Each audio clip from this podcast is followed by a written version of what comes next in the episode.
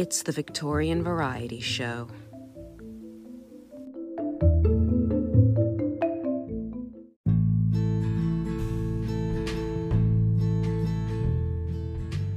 It was a long avenue, but at length I stood in front of the hall. A square, solid-looking, old-fashioned house, 3 stories high, with no basement. A flight of steps up to the principal entrance, 4 windows to the right of the door, 4 windows to the left. The whole building flanked and backed with trees. All the blinds pulled down. A dead silence brooding over the place. The sun westering behind the great trees studding the park. I took all this in as I approached, and afterwards, as I stood for a moment under the ample porch. Then, remembering the business which had brought me so far, I fitted the great key in the lock, turned the handle, and entered Ladlow Hall. For a minute, stepping out of the bright sunlight, the place looked to me so dark that I could scarcely distinguish the objects by which I was surrounded. But my eyes soon grew accustomed to the comparative darkness, and I found I was in an immense hall, lighted from the roof. A magnificent old oak staircase conducted to the upper rooms. The floor was of black and white marble. There were 2 fireplaces, fitted with dogs for burning wood. Around the walls hung pictures, antlers, and horns. And in odd niches and corners stood groups of statues and the figures of men in complete suits of armor. To look at the place outside, no one would have expected to find such a hall. I stood lost in amazement and admiration, and then I began to glance more particularly around. Mr. Garrison had not given me any instructions by which to identify the ghostly chamber, which I concluded would most probably be found on the 1st floor. I knew nothing of the story connected with it, if there were a story.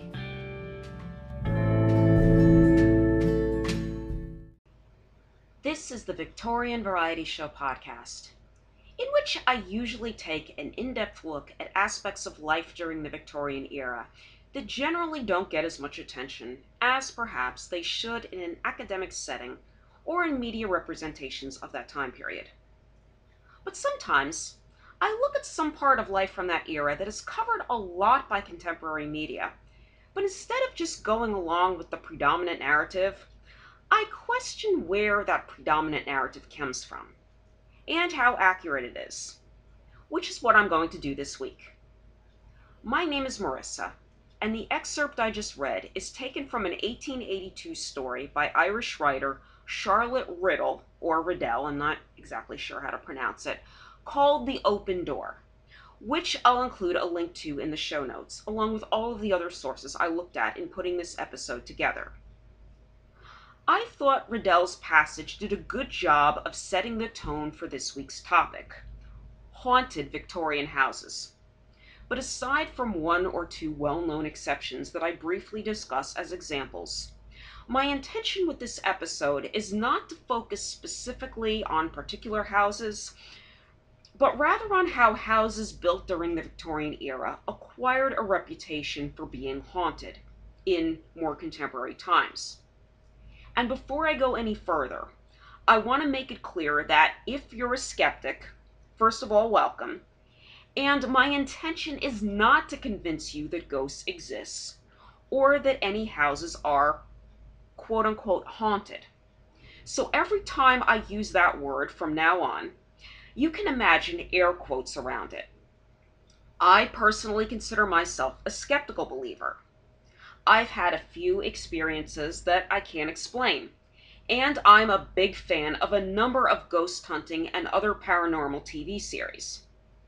But I also thoroughly enjoy debunking some of the quote-unquote evidence I see on those shows, So I think it's important to approach any news of a haunted Victorian house with a critical eye and ear. However, I also think it's a good idea to look at how the legends surrounding many of these houses originated, and what their continued popularity says about us and our fears. Also, even though I started this episode with a passage from a story that takes place in England, most of my focus right now is going to be on haunted Victorian homes in the United States, partly because the majority of the information that I found on this topic so far focuses on the US, but also because the thousands of hours, I'm not kidding here, that I've spent streaming Discovery Plus have made me more familiar with haunted houses in the US than anywhere else. However, I am going to continue researching this topic, because I would like to look at the type of reputation Victorian-era houses have in England and other parts of the world in a future episode. But even though Hadley Mendelsohn tells us in The Real Reason Victorian houses are always considered the most haunted, that the reason certain houses acquire reputations for being haunted tend to be quote-unquote culturally specific, and according to Toc Thompson, an anthropology professor at the University of Southern California cited by Mendelsohn, haunted houses frequently symbolize the fall of an aristocratic family that may have lived in the home for generations in Europe, whereas in the U.S. they often serve as a stand-in for corruption and some of the darkest incidents in American history. Structural similarities can be seen in different locations. In some cases, it seems like architectural trends that became popular in Europe eventually caught on in the States. For example, in Blueprint for the Ultimate Haunted House, Victorian style, Ann Hoevel tells us that much early American architecture was inspired by Georgian styles that were popular in England in the 18th and early 19th centuries, and are characterized by symmetry. For example, the front of the house may have the door smack in the center of the first floor, surrounded by one equally spaced window on each side, with three equally spaced windows above these on the second floor, spacious rooms with high ceilings, and detailed classical ornaments like columns. The combination of space and placement of windows often allowed for many rooms in these houses to be filled with light during the day. Many Georgian-style houses can still be found in the U.S., especially along the eastern seaboard, and I've seen ghost hunters visit a number of them, but that seems to be due more to their age and the number of people that have lived there, rather than to elements of the house's design that may creep us out. However, as I've mentioned in a number of previous episodes, the Victorian era was a time of many transitions, when many changes in thought and practice were occurring, and this applied to house design as well. According to a MasterClass article called Victorian Architecture, 3 Characteristics of Victorian Architecture, there isn't a single quote-unquote Victorian style. Rather, Victorian is more of a blanket term that encompasses revivals of Gothic, Greek, and Romanesque styles, Italianate, French Second Empire, and the Queen Anne Revival style, a notable example of which is the Winchester Mystery House in San Jose, California. What these different styles had in common was that they were more elaborate than Georgian and other previous types of architecture, which have a simpler or more practical feel about them, with elements like steeply pitched roofs, wraparound porches, and so-called gingerbread trim, and relied heavily on ornamentation, ranging from large, bejeweled chandeliers, flowery motifs, and statues that featured a variety of characters, ranging from cherubs to gargoyles and grotesques, which are my personal favorites. And going back to what I just said about rooms in Georgian houses allowing for plenty of light to enter, windows in homes built during the Victorian era were often covered with dark, heavy curtains, possibly to protect rugs, furniture, and valuables from being bleached by the sun. an article on Interesly called Architecture of Fear, the Victorian Haunted House, cites a magazine article from 1859. They don't mention the name of the person who wrote it or the name of the article, unfortunately. I did spend some time looking for this, and if I do find it, I will mention it in a future episode. But this article from 1859 stated that, quote, "Too much light is injurious to the objects on which it falls. Everyone knows that curtains and carpets are faded by the sun. It is desirable, therefore, to have the means of shutting out the light. And this we can do satisfactorily by means of different kinds of blinds and curtains." End quote. It's important to stress that when many of these elaborate homes were being built, they were generally seen as quote-unquote fashionable.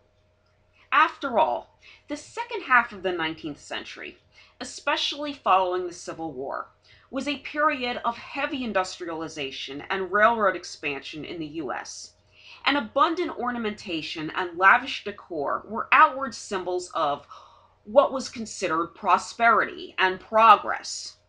And the dimly lit areas that we now associate with haunted houses had a largely practical purpose, to the extent that they prevented against sun damage.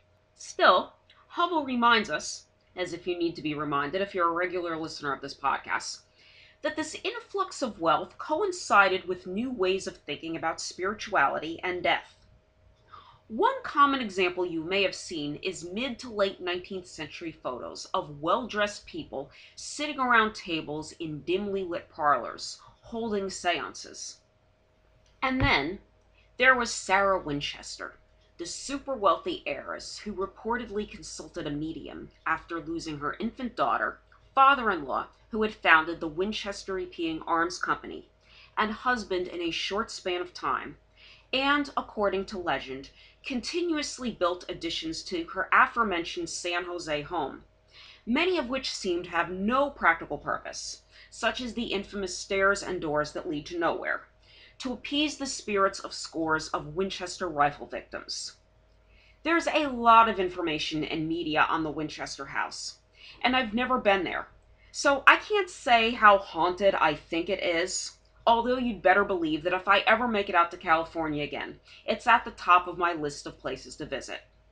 But Sarah Winchester is generally portrayed as an extreme example of someone whose strong spiritual side was reflected in her home. And, of course, when deaths occurred in middle to upper-class Victorian families, there were numerous customs surrounding how a death should be announced to the neighborhood, for example, with a wreath of black crepe being hung on the front door, and acknowledged inside the home, such as the drawing of curtains, the covering of mirrors, and the stopping of clocks at the time of death. Plus, the deceased were often attended to by family members and laid out in the home, and many widows were confined mainly to the home during mourning periods that were largely socially constructed. So I think you can see how the association between the houses built during this time and the supernatural and death came about. Although it seems that the things going on inside these homes that are considered scary by today's standards most likely didn't affect residents at the time as they would today, despite the fact that many middle to upper class Victorians seemed to welcome the supernatural into their lives and are often considered obsessed with death from a modern perspective. If they were obsessed with death, it was generally because they saw so much of it due to tuberculosis and other illnesses, war, accidents and such, and they needed to find ways to cope. The home was probably the most practical and convenient place for these coping mechanisms to take place, and neighbors probably saw enough of this happening to not consider it out of the ordinary. As a result, Victorian houses started to be considered haunted primarily after the Victorian period ended, in the early 20th century. In Why Are Victorian Houses Haunted?, Krystal D'Costa explains that the southern states were devastated from an economic perspective after the Civil War ended, and that even though the North was becoming more prosperous due to the growth of industry, That prosperity relied heavily on the influx of immigrants, who were often crammed together in tenements. This created a visible wealth disparity that only grew as time went on, which D'Costa says drew attention to the corruption that tends to go hand in hand with this type of system. In addition, after World War I ended, many veterans were returning to the States and becoming disillusioned by the fact that so much so-called advancement brought with it dirty factories and mass-produced goods that were poorly made. As a result, Victorian homes essentially became a visible representation of the wealthy, who were seen as perpetuating this corrupt and unfair system. And in the early to mid-1920s, visual artists began portraying Victorian homes as dark and decrepit. One example that I'm rather familiar with is Edward Hopper's 1925 House by the Railroad, which, according to the Museum of Modern Art, aka MoMA's website, quote, features a grand Victorian home, its base and grounds obscured by the tracks of a railroad. The tracks create a visual barrier that seems to block access to the house, which is isolated in an empty landscape, end quote. This move away from Victorian style accelerated in the 1930s and 40s, during which the Great Depression and World War II occurred, and the colonial home style was revised because, according to D'Costa, it was seen as representing an American ethic that embraced simplicity and frowned upon the type of excess that Victorian-style homes were considered a living embodiment of. In addition to the growing disparity between the haves and the have-nots in the U.S., the early 20th century was also the time when deaf care was moving out of the home and into the business world, with mortuary schools offering professional training for practices that had long been the responsibility of families, and funeral homes basically removing death from the home. According to D'Costa, Americans who considered themselves quote-unquote forward-thinking started to see Victorian funeral homes as a so-called perversion that they were eager to escape from. Also, Mendelsohn points out that run-down Victorian houses in the South tend to serve as a visual reminder of slavery and plantations, which, in the vein of early 20th century American artists using Victorian homes as metaphors for wider social themes, you may have come across if you've read some of William Faulkner's novels. According to Sarah Leah Burns, a professor emeritus of Indiana University, cited in Hovel's article, large, dilapidated Southern homes are, quote, burdened by a history of violence, whether it was family violence or the violence of the slave system, end quote. As Victorian homes became associated with things that Americans were eager to escape, and in many cases were abandoned, they ceased being seen as places of refuge, which the Interesly piece describes as, quote, having a secure, protected place to hide where one can be sheltered from danger, end quote. The concept of refuge has a lot to do with how attractive a house appears to us, and when we don't perceive of it, we tend to feel helpless. In addition, Mendelsohn suggests that Victorian-era architecture and decor are themselves partly responsible for the haunted reputation that these houses have acquired, due to features like diminished light entering through the windows and angles that created shadows, as well as long unused furniture becoming dusty and covered with cobwebs, ornamentation, and statues losing their luster, and that kind of thing. As a result, in addition to painters and Nobel Prize-winning writers, in other words, those who are in what is generally considered the so-called high arts, which, to be clear, is a distinction that I can't stand, but that's a topic for another podcast, the haunted Victorian house became a trope in pop culture as well. One very prominent example is the haunted mansion at Disneyland in Anaheim, California, which was inspired by several estates built during the late 1800s that had acquired reputations for being haunted, among them the Winchester House, according to Danny Gallagher, and 5 real houses that inspired the construction of the Haunted Mansion. And then, Interesly tells us that a friend of Walt Disney's, whom you may have heard of, film director Alfred Hitchcock, visited the Haunted Mansion when he was looking for inspiration for the Bates house in Psycho. And there are the houses used in the Addams Family, the Munsters, and so many others that you might be thinking of.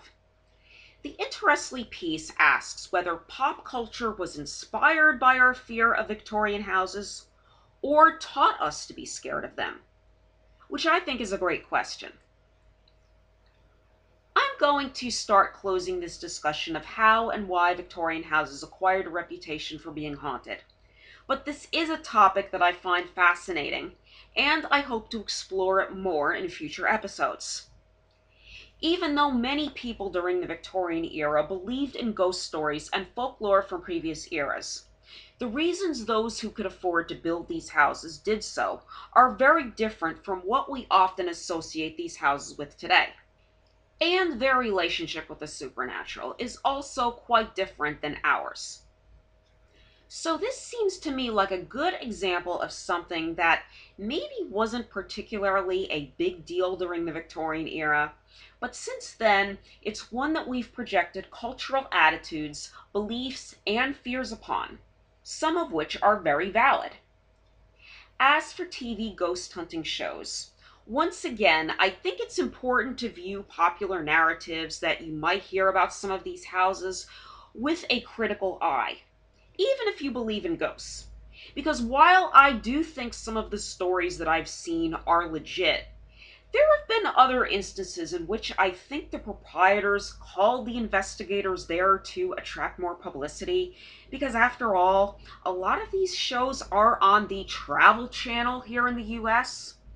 But you can learn a great deal about some beautiful Victorian homes and the history of the areas surrounding them from watching these shows.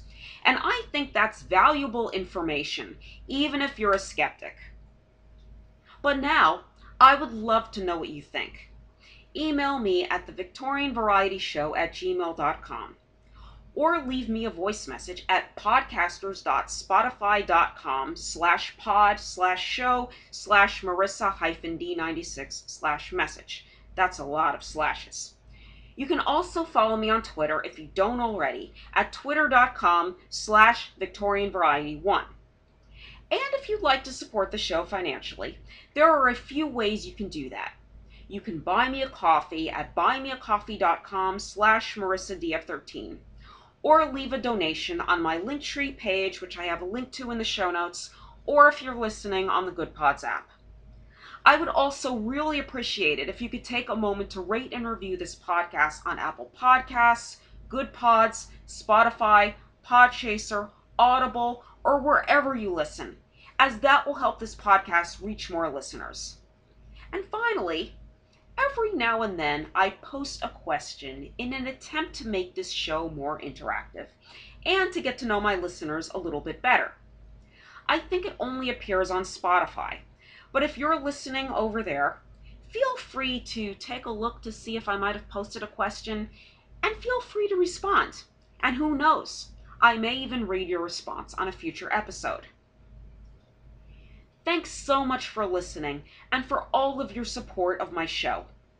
I'm so grateful for all of the feedback that I receive and the knowledge that people enjoy my show and learn from it.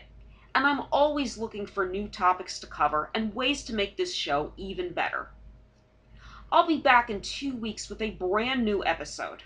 But for now, I'm going to leave you with another excerpt from Charlotte Riddell's The Open Door, to extend the eerie mood a bit longer and, based on this discussion, maybe inspire you to look at Victorian-era haunted houses in the arts and culture in a slightly different way.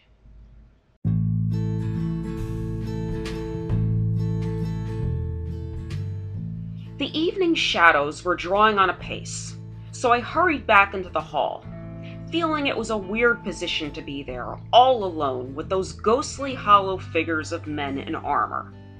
and the statues on which the moon's beams must fall so coldly.